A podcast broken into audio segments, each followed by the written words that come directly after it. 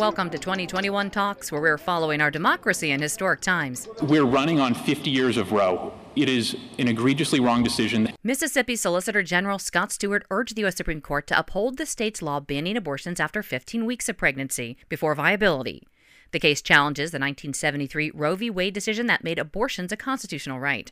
Stewart argued Roe takes away the state's ability to protect a life, which Justice Sonia Sotomayor said was a religious view. When does the life of a woman and putting her at risk enter the calculus? Meanwhile, Justice Samuel Alito and other conservatives appear to lean toward limiting abortion rights. Can a decision be overruled simply because it was erroneously wrong? Thousands rallied outside the court during arguments. Here's New Mexico Democratic Congresswoman Teresa Leger Fernandez. A woman, wherever she lives, whoever she is, she deserves the right to make her own decisions. Republican Congresswoman Mary Miller of Illinois gathered with pro life activists. We're praying that this would be overturned. Nearly half of states are expected to ban abortions should Roe be thrown out. In election news, voting rights activist Stacey Abrams is running for Georgia governor in 2022. Republican Brian Kemp narrowly defeated Abrams in 2018, but Democrats believe recent demographic and political changes in the state could hand a victory to Abrams. Massachusetts Governor Charlie Baker won't seek re election next year. The moderate Republican was seen as the GOP's best chance of keeping the office in the heavily Democratic state. And after three decades in Congress, Oregon Democrat Peter DeFazio won't seek reelection.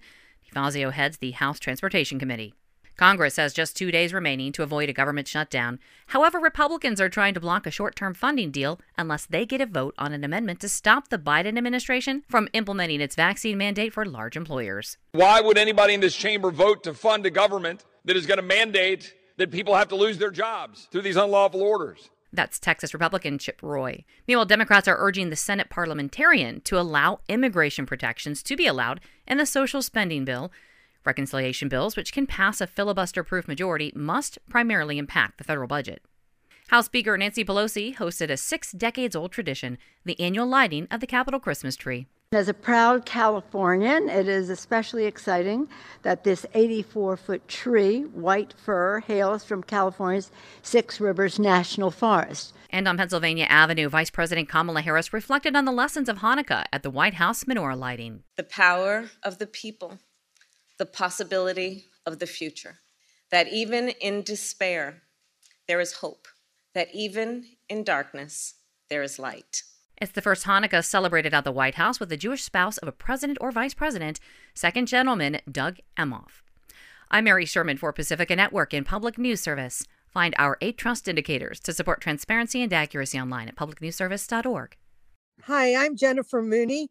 Welcome to what is our new Hope Interrupted podcast based on the work from our book, Hope Interrupted, that I co authored with my good friend Byron McCauley. Hey, Jennifer, you know, I'm looking forward to this podcast as much as I was look, looking forward to writing this book with you.